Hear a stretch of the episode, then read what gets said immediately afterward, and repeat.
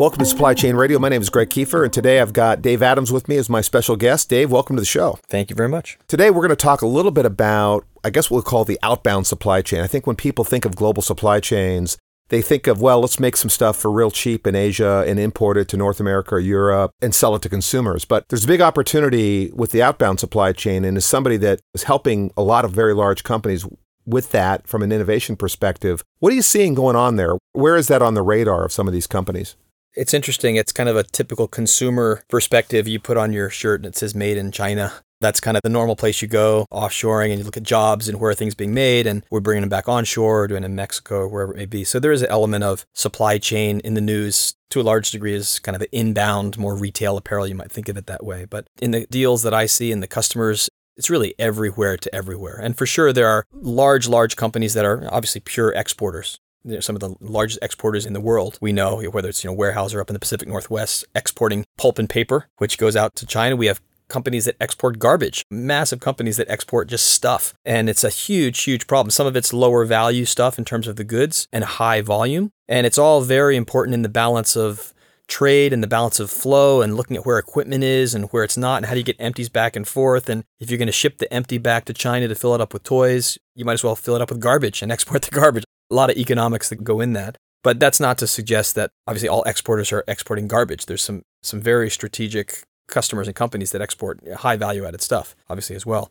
But yeah, in many cases, I would say if you look at kind of commodities exporters, some of that process will be lower value goods, higher volume. So a lot of that logistics play is around how do you optimize and automate a bunch of that processing because you're booking so much freight and you need to really just know how your compliance is. Are you moving freight with the right carriers? Your margins are very thin, so you have to make sure you're very cost conscious.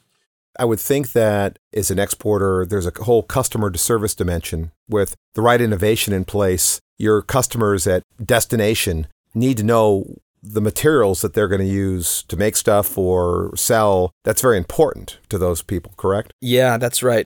Any VP of logistics or supply chain, typically, if you go in and talk to them about supply chain, their natural focus will be on what you'll call is their export supply chain because they want to get their goods, their product to their customer. And whether they're a manufacturing company that's exporting automobiles to a dealer, that's a very, very high visibility part. And for sure, the inbound parts into manufacturing is critical because you can't shut down a line. But ultimately, if you talk to the CEO at the top line, they want to get the latest and greatest product out to their customers. They want to make sure demand is there and they want to get them sold because that's where you get revenue. So I think the consumer in some cases it's you know you and me online buying a pair of shoes. That's a consumer and we want to know where is it and when's it going to get here, whether it's for Christmas or so I can wear it on Sunday for the race. Or if I'm a manufacturer, it's inbound into my supply chain. So I'm an exporter of goods that's going into someone else's manufacturing process and I need to give them visibility because if I don't, I can shut down their operations. You know, that's kind of the whole element of the traditional supply chain where I'm an exporter and my customer is an importer and I can shut down their operations. From a technological standpoint, are there common things that you see somewhat universally that a lot of companies are addressing or taking action on that's low hanging fruit or common value that they're able to glean out of that export supply chain? Most of the exporters first bucket would be we just need to do it more cheaply. Dep- again it depends a little bit on what the commodity is you're exporting but if it's lower value higher volume it's going to be around cost management. And if it's higher value if it's you know consumer goods then there's a pretty strong push now to get visibility out to my customer where my stuff is. There's a very low tolerance on the customer service side for companies not to be able to give their customers visibility to where their product is. You can track anything on Amazon to the hour when it arrives and for companies to have to go to their customers and say, I'm going to ship you something that's a million dollars and can't really tell you where it is or when it's going to get there, that's no longer acceptable. So that's a strong push. How do you get, if you're an automotive company or a tractor company trying to give visibility of your finished goods to a dealer? Those dealers need to be able to go somewhere and find out exactly when that product is coming in. Tractor's a great example because when that tractor comes in, things happen to it before it can go into action. Sometimes you need to put on a GPS system or you got to put on the tires or the wheels or something. And until that happens, it can't go out. So there's kind of a merge in transit exercise going on where you got to plan for all these parts to come together. And until they're all together, that in my brain, I'm thinking a mining piece of equipment now, those things are a million dollars a day if they're not running. So if you miss it by a day, that's a big mistake. You need to give your dealer, your customer visibility to when things are coming in, and they need to know for sure. Right. So you mentioned that comparing something to say Amazon or a book that you bought for 10 bucks versus one of these complex, expensive machines. Yeah. Is that really a fair comparison? Yeah. It's fair because from a consumer point of view, it's like my kids who are in college now, they have zero tolerance for anything that's not immediate. I think it used not to be a fair comparison. It's why people would say, well, you know, those are the integrators, the FedExes and the UPS, and they own all their own trucks and they own their airplanes, and therefore everything's in the same system, so they can tell you exactly where it is. But once you get above a parcel, then you're dealing with these big containers, and the data's in all these other systems, and all these other people own it, so there's no one place to go. And that's solvable with technology. It's what companies are out there solving today. So I think it's a fair comparison. I think the standard should be high. You set the bar. It's not easy, but I don't think it's illogical to tell a customer when they place an order for an expensive something that you should be able to tell them when it's going to get here. What would one of these companies do if it was faced with a OEM or a plant shutdown? And that's a very costly thing for a supplier potentially, depending on what the plan is. Yeah. What would they do, and how would the technology help them do that? To some degree, it's a little bit too late at that point. You know, when the tsunami hit in Japan, of course, that shuts down supply chains. There was some, I forget exactly what it was, but there's some metal that is part of chip manufacturing that was only produced in certain parts of the world. And for whatever reason, the northern Japan areas had it. And many high tech companies were caught off guard and when that supply source broke down catastrophically, in that case, they had real problems with demand. So I would say that to some degree, you need to use the technology and the data and the insight to identify where you have supply risk, right? In terms of product risk or flow risk or government risk with ports being shut down or weather risk. There's a supply chain network risk assessment. It's based on history, it's based on data and analytics. And you need to do you know, do the things that they teach you in Supply Chain 101, which is look at your components. And typically, people do the 80 20 rule. They know the 20% of the parts that are 80% of the value, and they know exactly where those suppliers are. And those are not the parts that shut down your manufacturing line. Historically, what happens is it's the bolt that only one supplier can make, and it's an 11 cent piece. And that supplier goes out of business because not of a hurricane risk, but maybe financial risk.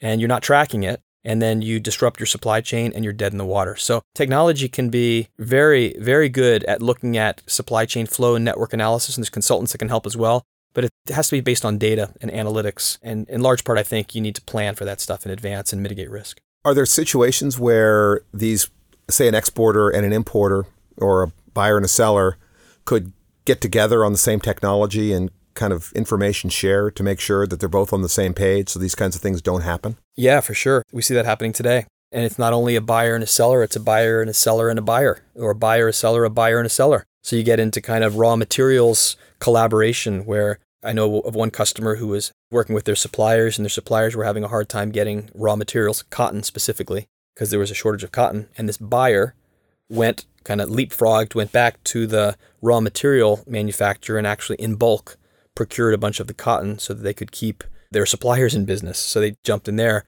So that's an element of kind of collaboration around the raw materials piece, which is happening absolutely. And then the other is just sharing forecasts and sharing volume and sharing capacity. And if I want to order 50,000 shoes, my supplier should be able to tell me not only they can accept it or not, but it shouldn't be a one way, I need shoes, can you meet the demand? Should be a little more collaborative with my suppliers telling me, hey, here's what I need, and here's my capacity, and here's my demand.